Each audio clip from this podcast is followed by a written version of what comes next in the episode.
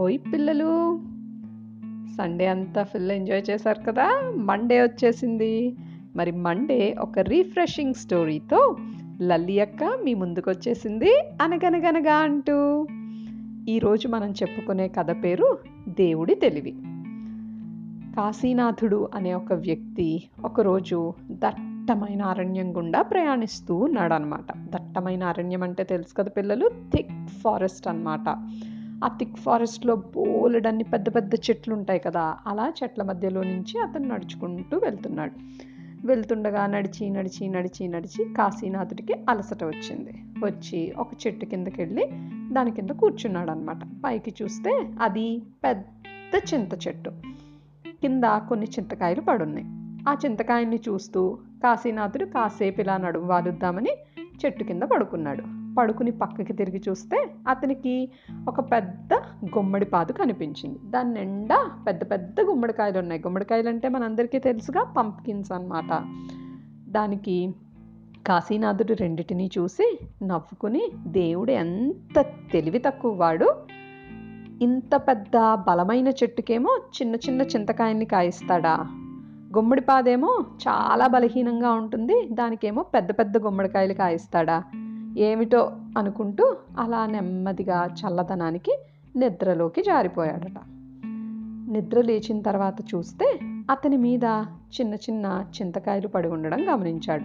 అది గమనించిన కాశీనాథుడికి ఒక ఆలోచన వచ్చింది. పిల్లలు మీకు కూడా అదే ఆలోచన మెదులుతుంది కదా?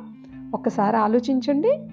ఆ చెట్టు చాలా పెద్దది దాని కిందేమో కాశీనాథుడు పడుకున్నాడు. కాశీనాథుడు ఆలోచించినట్లుగా ఒకవేళ చింత చెట్టుకి పెద్ద పెద్ద గుమ్మడికాయల సైజు అంత కాయలు ఉన్నాయనుకోండి ఏమై ఉండేది? ఆ కాయ ఒక్కటి మీద పడితే కింద ఉన్న కాశీనాథుడి బుర్ర పగిలిపోయి ఉండేది కదా పిల్లలు.